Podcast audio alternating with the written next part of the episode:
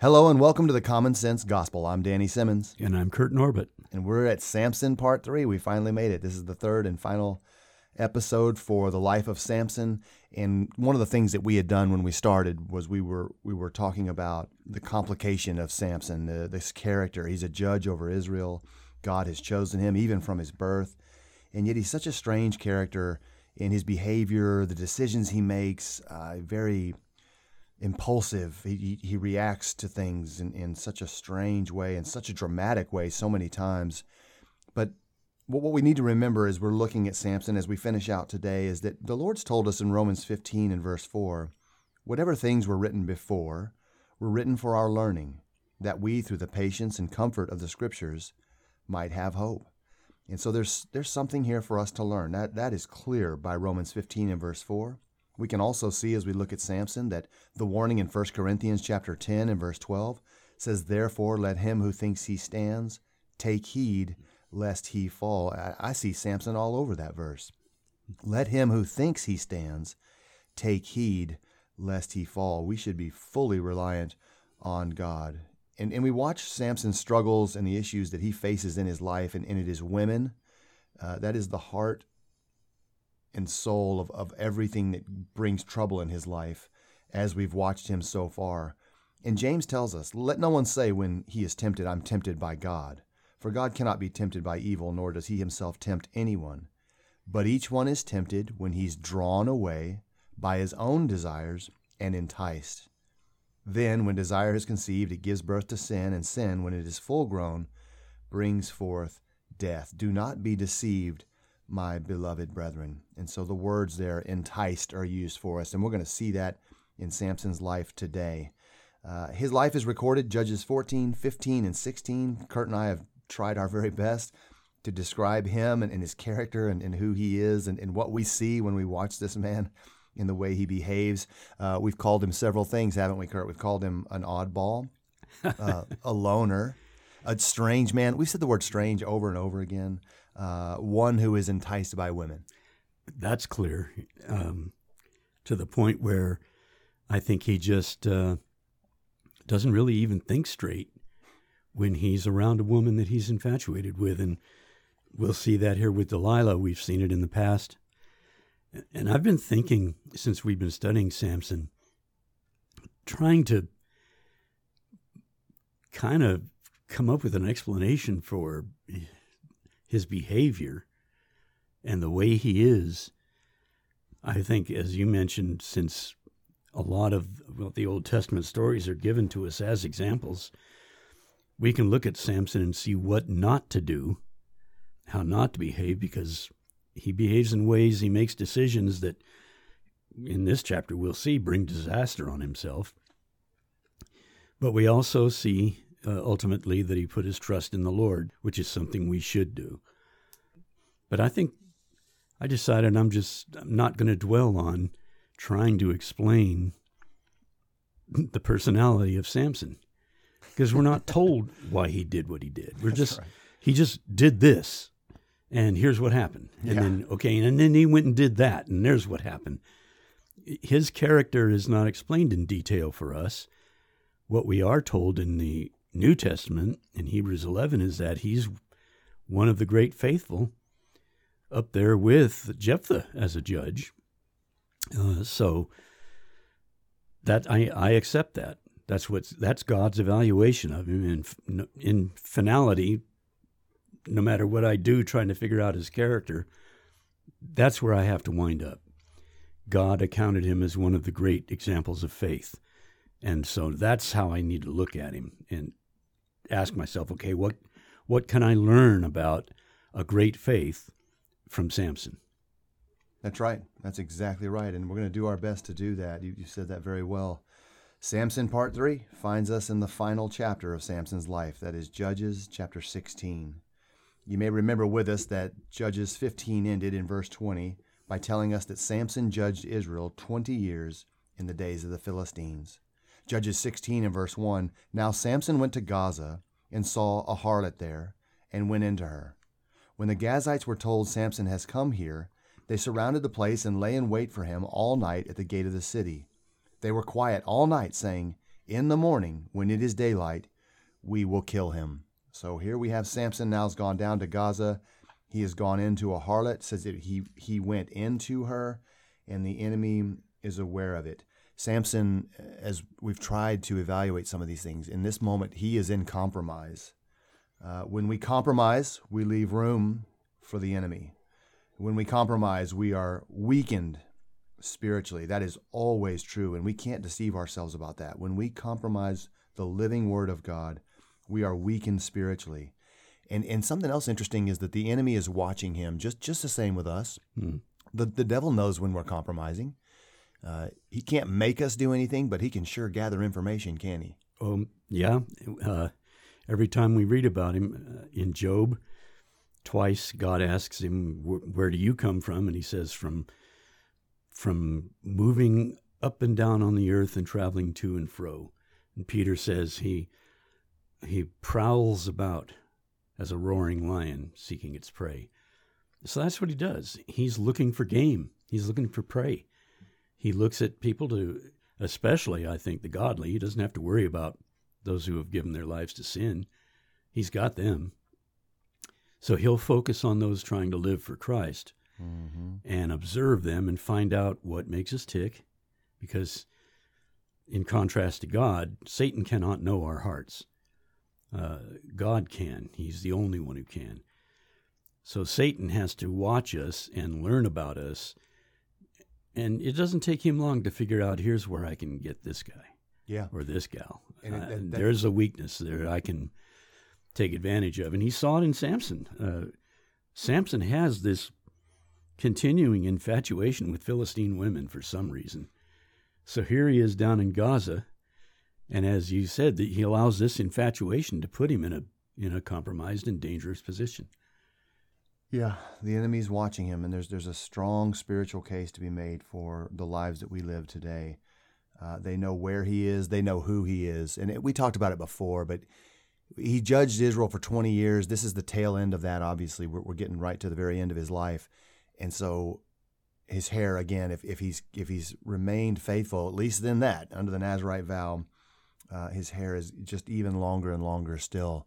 So he is an. It's noticeable when Samson walks into a, a room or an area, you you know that's him. And I we we don't know his physical size, but the strength he's about to display is amazing. It's, it says, okay, we have we have the Gazites waiting to kill him. They're waiting through the night. It says in verse three, Samson lay low till midnight. Then he arose at midnight, took hold of the doors of the gate of the city, and the two gateposts, pulled them up, bar and all, put them on his shoulders, and carried them to the top of the hill that faces Hebron. This is hard to imagine for, for me. He took the gates of the city. This is Gaza. You know, this is a major Philistine city. It's one of the five major cities of the Philistines. This is a sizable gate. There's no doubt about it.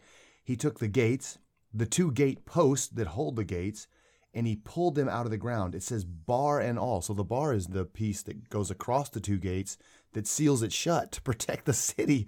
He has pulled all of this out of the ground. He attaches it to his shoulders somehow, and he carries them to the top of the hill that faces Hebron. Yeah, and I, I was kind of under the impression during the week that he carried these gates all the way to Hebron, hmm. which is a 37 mile little walk in the darkness of night. But it just says he carried them to the top of the hill that faces Hebron. He still might have carried them a long way. Here's a hill that's known for facing Hebron. So maybe when you get to the top of it, you can see the town. I don't know. Yes, if you're 40 miles away, you got to get to that hill. Yeah, but and he it's closer to he's Hebron. carrying the, and we were speculating how much this whole assembly would weigh. You've got doorposts, the doors themselves, which would be massive, the bar of iron that's across it, which would be a pretty stout bar to make sure, you know, this is designed to withstand attack. That's right. The the gate, the main gate of a city was a weak point in the wall. So they they made the gate as strong as they could. Uh, and def, you know put all kinds of defenses around it, towers and what have you, because that's where the enemy's going to come to try to get in. And he just Ah, I like this gate. I think I'll take it with me. Rips it out of the ground and leaves town. Oh, boy. And these guys are waiting for him to come to come out of the house. He grabs hold of this gate, and I, you know, at some point they say, "Nope."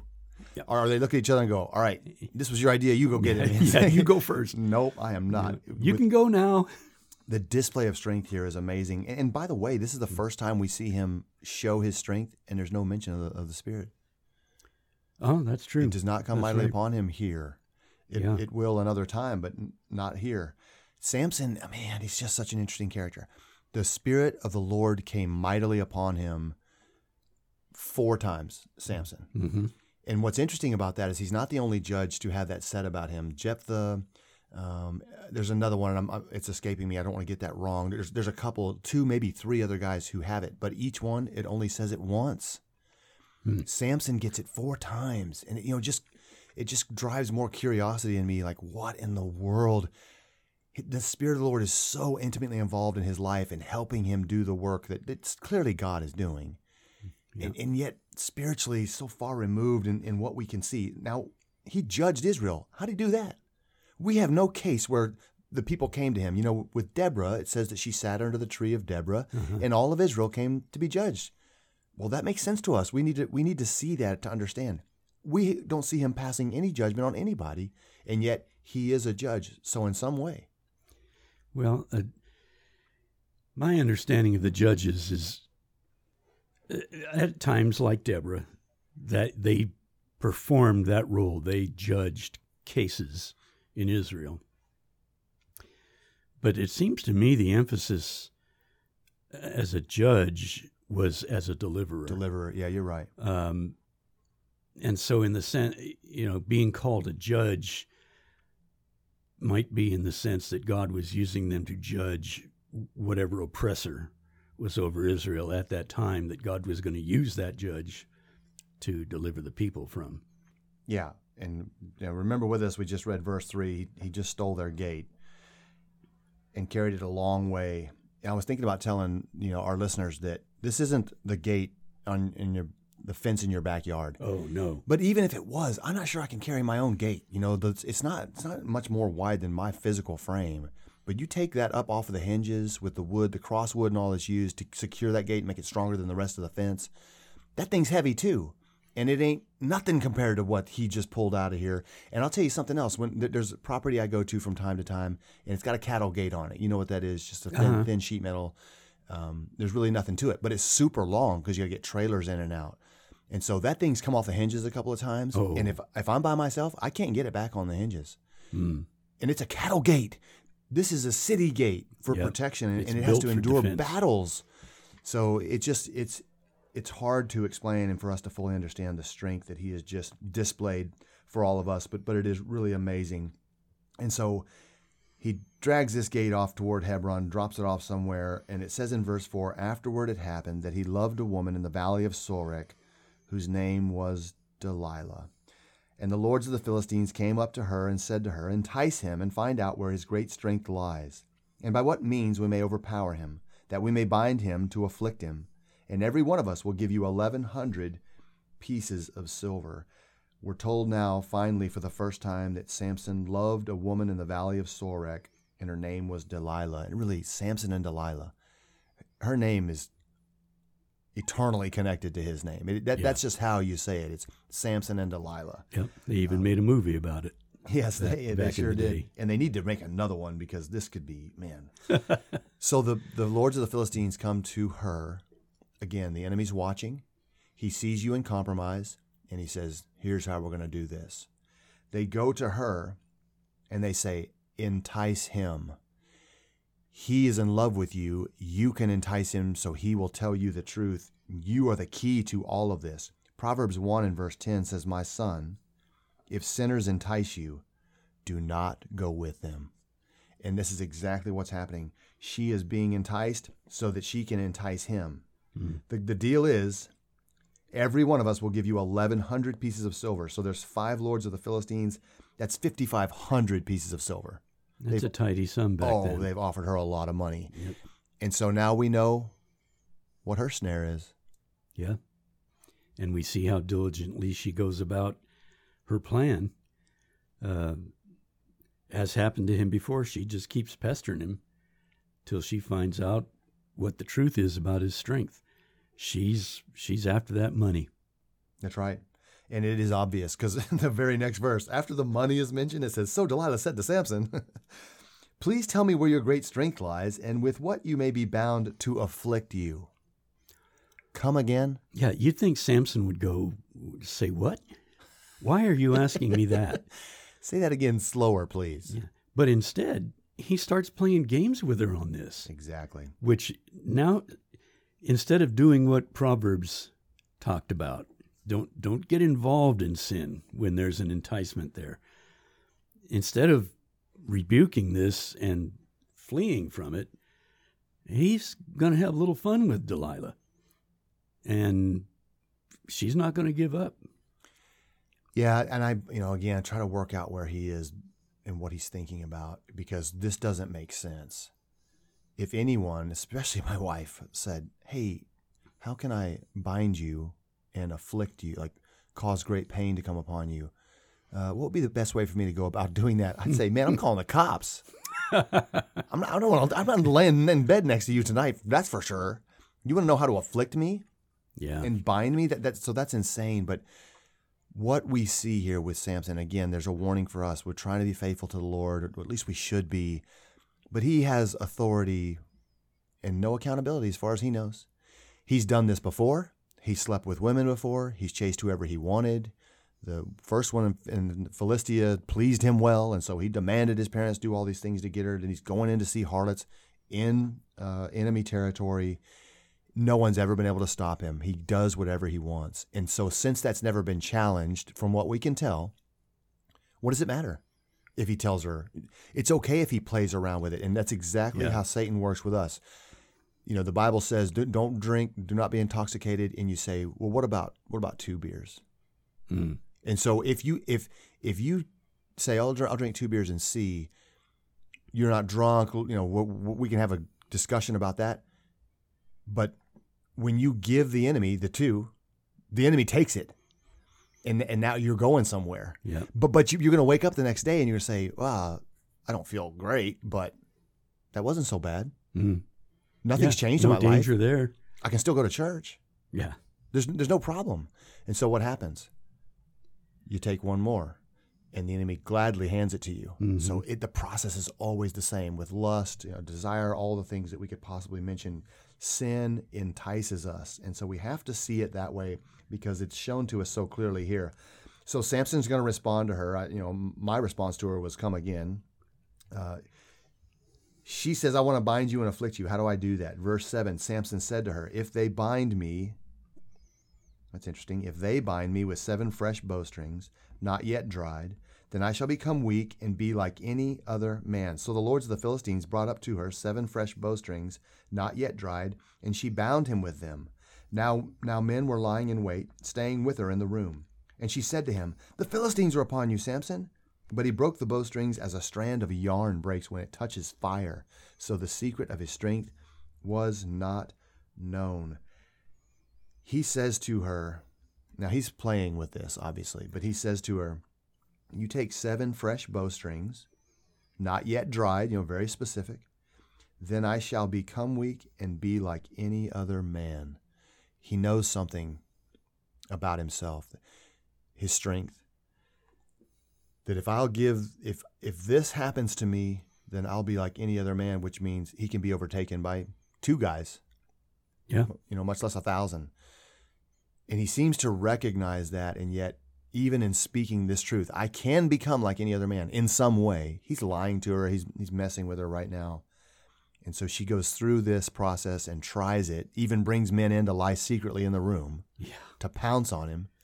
The bowstrings pop like firecrackers and I'm sure they just stayed in their hiding places. It doesn't tell us. yeah, it doesn't say there was a confrontation or anything. No, I'm sure they did not make themselves known because that did not work, clearly. So in verse 10, then Delilah said to Samson, Look, you have mocked me and told me lies. Now please tell me what you may be bound with. So he said to her, If they bind me securely with new ropes that have never been used, then I shall become weak and be like any other man. So he says it again. Therefore Delilah took new ropes and bound him with them and said to him, The Philistines are upon you, Samson. And men were lying in wait, staying in the room, but he broke them off his arms like a thread. So still, Yep. Same scenario. And he's, he's, the, the only thing I can come to as a conclusion in this is what you mentioned earlier. He just doesn't think that he's in danger, obviously. He keeps messing around with Delilah. She keeps, you think, why are you tying me up in the way that I just told you I can lose my strength? exactly. Come Uh, on. you know, you'd think there's something up here. But I think i the only thing I can think of is one is infatuation with her has blinded him. Uh, strong emotion will will cloud your ability to reason. I've often said that, and he just doesn't feel threatened. You know, I'll still have my strength. Whatever happens, I can deal with it. And he doesn't see the danger that's growing here, and we see that in this next little uh, charade. The next time she asks him, yeah, and I, I read, now he starts dealing with his hair. that's right. He brings attention to his hair. So now we're getting, like you mentioned, two's not so bad. I, I can handle three. Here he is getting closer to what really is dangerous. If his hair is cut, his vow is over. that's right. It's violated, and he loses his relationship with the Lord. So that which is sacred is being treated as common, which you know we're warned about that in the New Mm. Testament. Yeah. we, we're we are sacred if, if we're the elect and chosen by God and washed uh, and blessed by God spiritually to to inherit eternal life. That we have to we have to be on guard and watch carefully over the things that are sacred that God calls sacred. And he's he's so comfortable now. He's going to start flirting with the very thing, as you said, that has given him his strength and, and keeps that Nazarite vow intact. Apparently. Um, Delilah says to him in verse 13, Until now you have mocked me and told me lies. Tell me what you may be bound with. And he said to her, If you weave the seven locks of my head into the web of the loom. So she wove it tightly with the batten of the loom, and said to him, The Philistines are upon you, Samson. But he awoke from his sleep and pulled out the batten and the web from the loom. yeah. just- well, that didn't work. So, yeah, I, you'd think that would kind of hurt. And I was often thinking, even asleep, how could he not notice her messing with his hair? Yeah. But he's been a Nazarite from birth, so his hair's never been cut. So she could be three or four feet away from him, working on the towards the end of his hair, and he would most likely not notice what was going on if he's asleep. It's very true. But he still doesn't get the clue that I think Delilah's after me for some reason. She's got something going. Yeah. He's got this thing woven in, his hair's woven into this loom. He jumps up and just like the whole thing breaks apart. You know, he's carrying the gates away from the city. Now he's got this loom tied to the back of his head. He seems to just walk away with it. Uh, this is what, this is where the phrase bad hair day started. Must be. Yeah. Yeah. I think that's in a footnote in my Bible. Probably because that's, that's solid. Um, since I said it. Yes. Thank you, Danny. You're welcome. Verse 15. I'm going to read here several verses uh, and we'll, we'll back up and look at it. Then she said to him, How can you say, I love you, when your heart is not with me? You've mocked me these three times and have not told me where your great strength lies.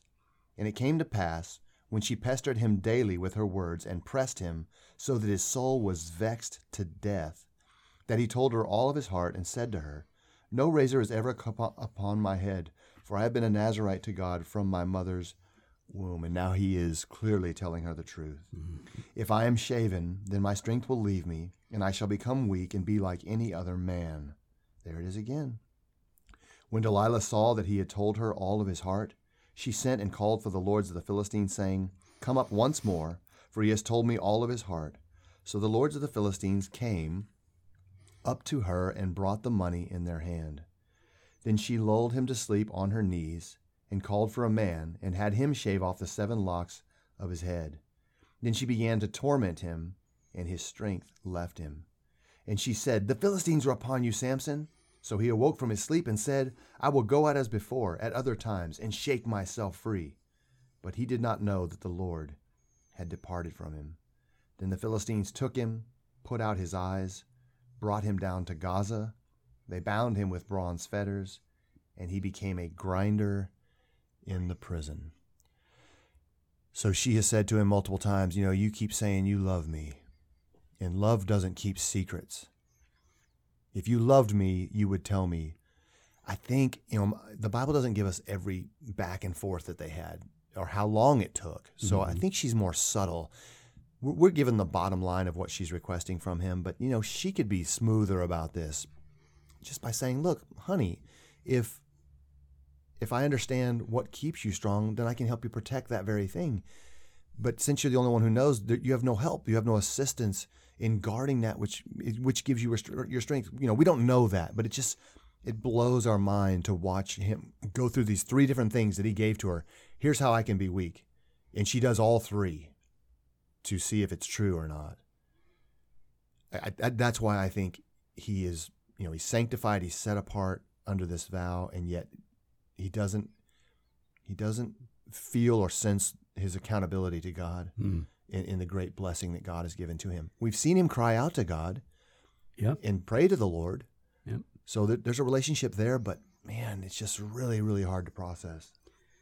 And what gets me too in this is he tolerates her just bugging him every day, as it says in verse 16, uh, about this subject. She just keeps bringing it up.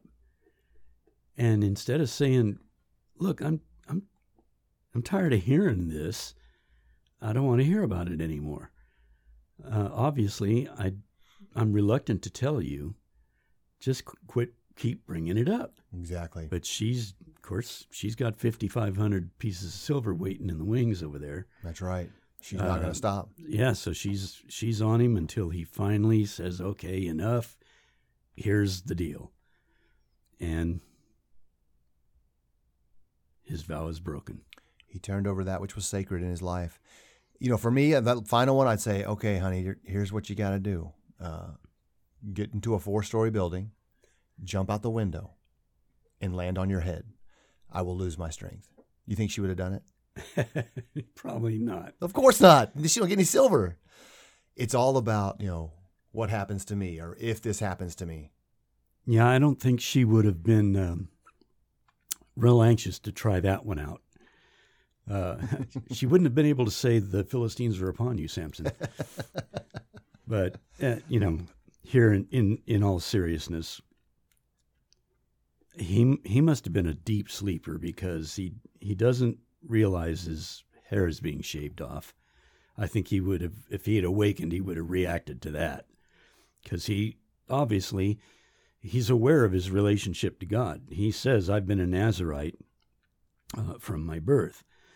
Uh, so you know, no razors ever come on my head, but now it's happened, and God has left him.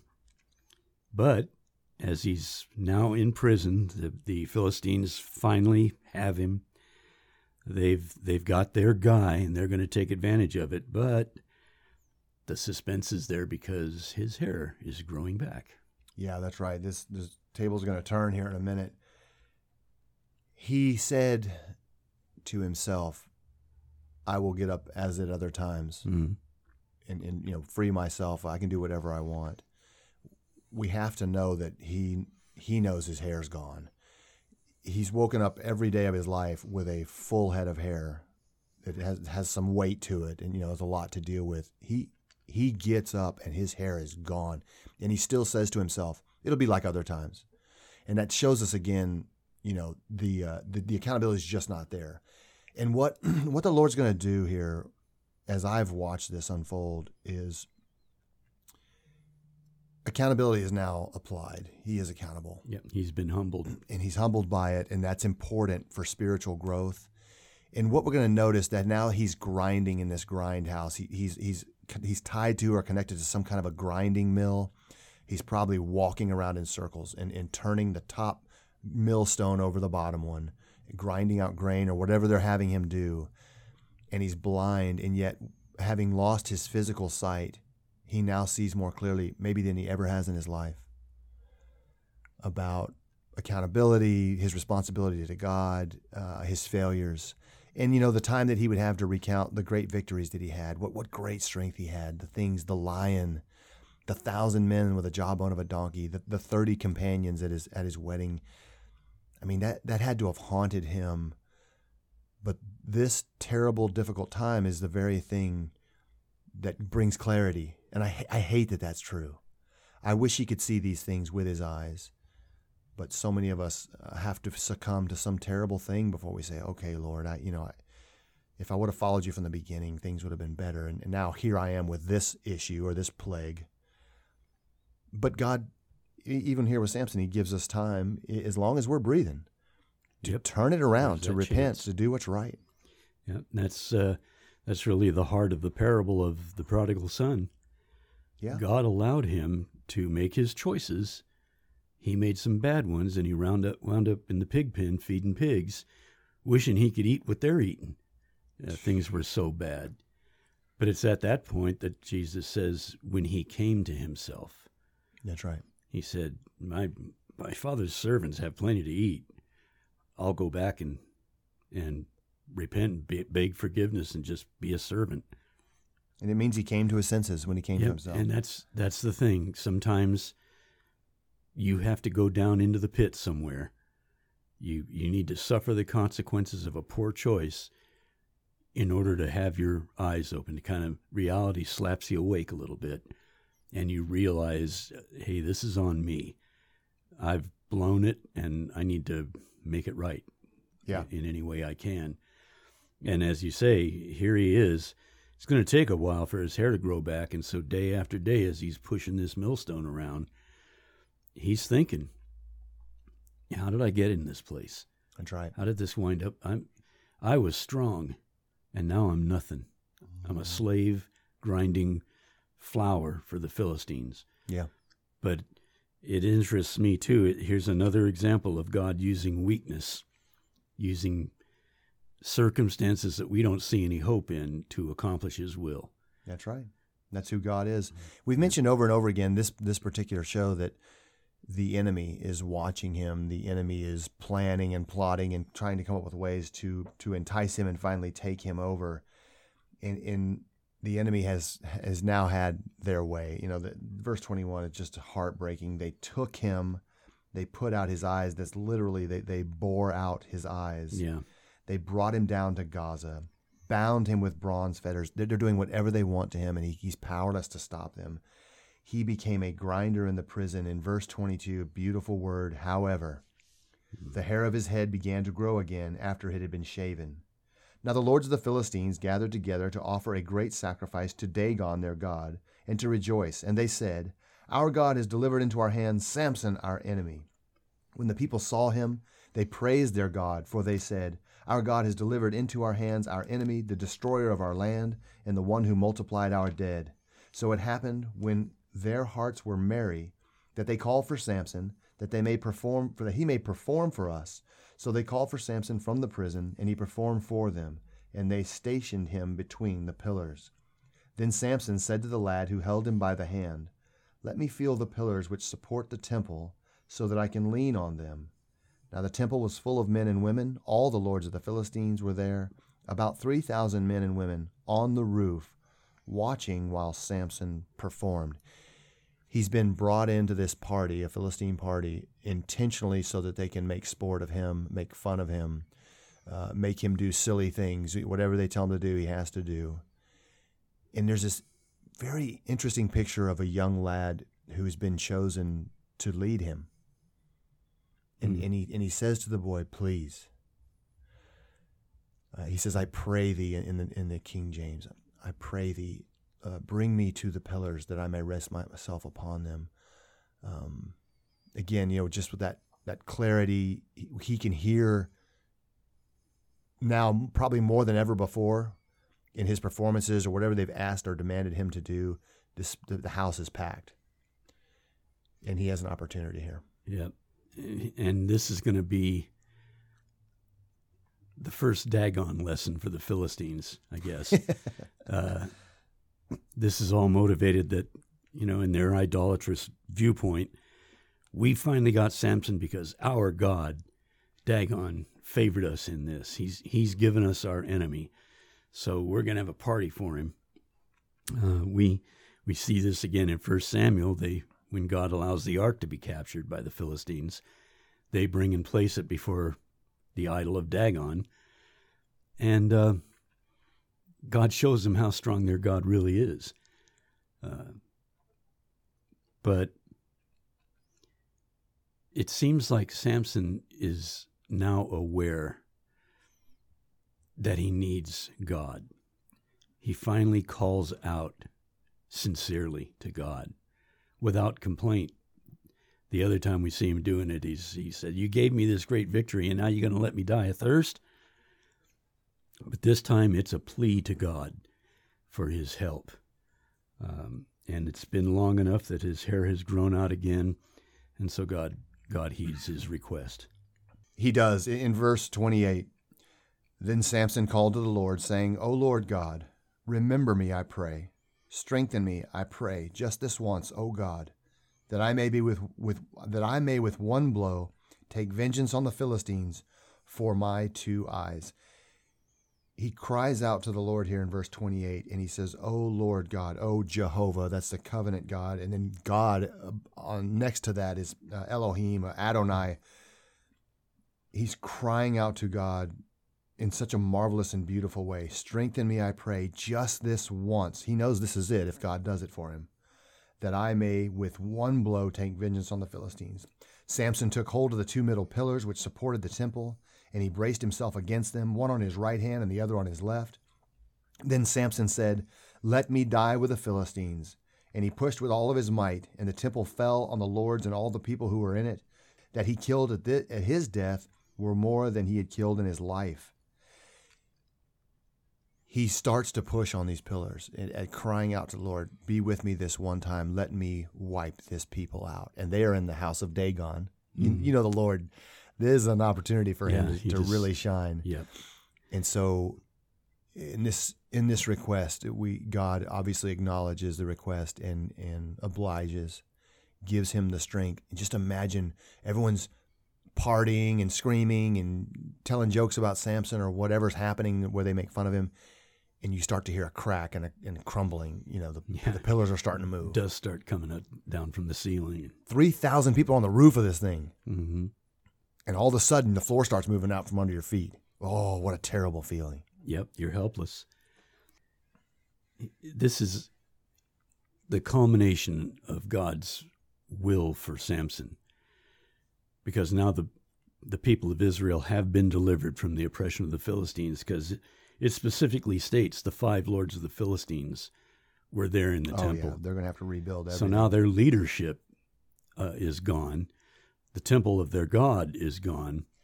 So the Philistines uh, are going to be demoralized and uh, not too eager to be doing anything but rebuilding their land. Yeah. And I think we see that because the last verse of the chapter says that his brothers and all of his father's household came down and took him and brought him up and buried him between Zorah and Eshtaol in the tomb of his father Manoah. Mm-hmm. He had judged Israel 20 years.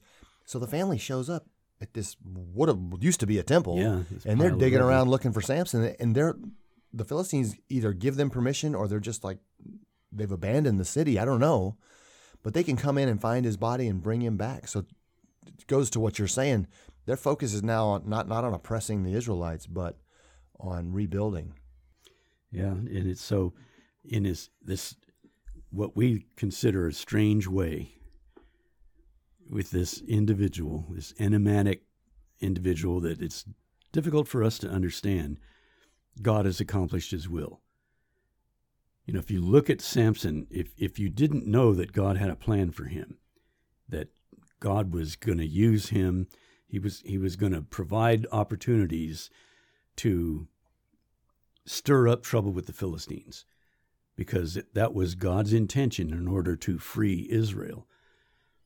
So it, it shows us there's really no way that we can figure out in the moment what God is doing or how he's doing it. And so sometimes we'll complain, why is this happening to me? Right.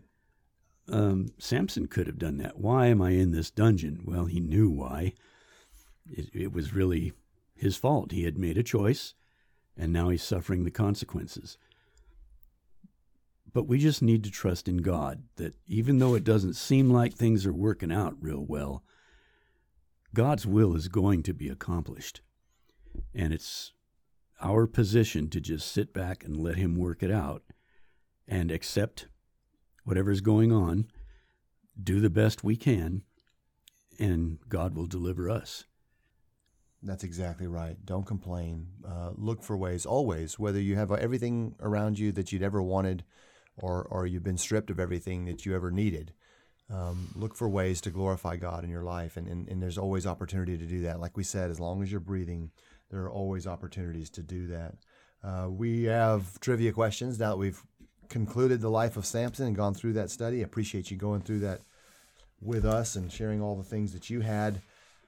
I have a trivia question for you, and I'm, you know, we talk about this from time to time, but I'm, I'm going to be nice to you and to the others who, well, Thank I'm gonna, you, I'm gonna, yeah, I'm gonna try to be nice because I am an elder. Uh, I mean, not in the church, but I'm older than you, so you, yes, you need to respect, my that. elder. Yes, we are to stand before the gray head, That's right. according to the book of Leviticus. So I'm, I'm So not be nice. stand. Well, you can sit over there. That's okay. Okay, But be nice. Yeah, my attitude will be standing. so bo- both of my questions are from the book of Judges. Oh, so, well, so is one of mine. So. okay, I want to cool. want to give you that so you kind of position your mind here.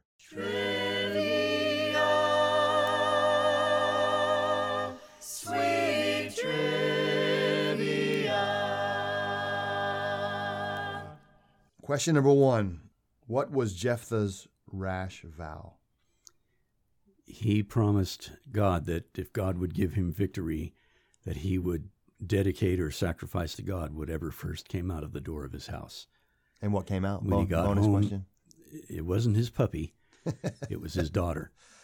Yeah, man. So now there's a big, a great discussion about that, which we don't really have time to get into. But yes, he made a careless vow there, without really considering what what could come out of my door first. Well, God gave him the victory, and to Jephthah's credit, he kept his vow to God. yeah, And Yeah. that's one reason why I think he's listed as one of the great faithful in Hebrews 11. yes, sir. Whatever it, it cost him, but he kept his vow. Judges 11 and verse 31 uh, is the rash, ra- rash vow of Jephthah.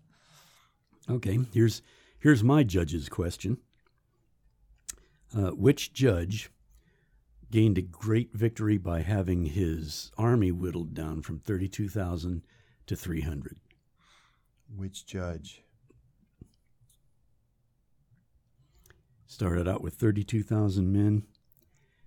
Finally, was whittled down to three hundred. Gideon. Yes, it is. Yeah, Gideon is such a great guy. Yep, Judges seven, uh, verses one through eight. Awesome.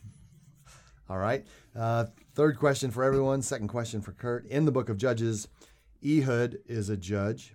Uh, he stabbed the king of Moab in the stomach with a knife that he had made himself. Ehud was left handed. What was the king of Moab's name? Oh my. Well, behind his back, they might have called him Fatso, uh, because he was obese. In fact, Je- uh, Ehud couldn't pull his dagger back out because he plunged it so deeply. Uh, I I can't recall. You got me on this one. Yeah, they're both uh, Ehud and the king are both their names both start with E. Does that help you at all? No. Eglon. Okay. Eglon. Eglon and Ehud. Judges 3, 21 through 24 tells us that Ehud reached with his left hand, took the dagger from his right thigh, and thrust it into Eglon's belly. There goes my gold star. Man. Oh well, I'll just have to try again. Okay, here's our last our last question and the last one for Danny. Uh, where is it? Where is this phrase written for us in the prophets weighed in the balances and found wanting. Oh man, that phrase is found in the Bible. Very good. Thank you. I'll keep my gold star. Well, it's kind of silver now. But, Why? uh, It's in the Bible. which which specific book? in the Bible? Yeah. Man, now I got to pick one out of 66. Well, I narrowed it down to the prophets for you. Okay. Well, the good thing is, is this prophet shares my name, There you go. Daniel. He's Danny. Yeah. Oh, that's right. It was. yes, Daniel chapter 5, verse 27, when at Belshazzar's uh, feast, uh, the handwriting on the wall. Weighed, weighed in the balances and found wanting. That's right. So we looked at Samson, and I think the- best way for us to end this is, is the way we started. Um, there's a warning in the book of Proverbs. The king says to his sons, Be careful with the immoral woman. Uh, and, and, and goes into detail about how she uses her flattery of speech and, and, and with the lighting of the eyes. You know, she, she knows how to blink her eyes and bat her eyes at you to draw you in and to entice you. And her words are smooth as honey in the conclusion of chapter 7, warning us about this woman, it says, Now therefore listen to me, my children, pay attention to the words of my mouth. Do not let your heart turn aside to her ways. Do not stray into her paths. For she, she cast down many wounded, and all who were slain by her were strong men. Her house is the way to hell, descending to the chambers of death. Hmm. Do your very best as you go out through this week to remember that the things that entice us, the things that pull on our flesh, and on the carnal side of who we are uh, are trying to draw us away from all that God wants us to be. And, and we've got to notice those things as quickly as we can to abhor all forms of evil and to do our very best to withdraw from them and have no part with evil because it keeps us away from Almighty God. And it's not His desire, and it certainly shouldn't be ours. So, as you go out through this week, as we often encourage you, be faithful, be strong, stand up in the Lord and in the power of His might, do all that you can to glorify His name. Amen.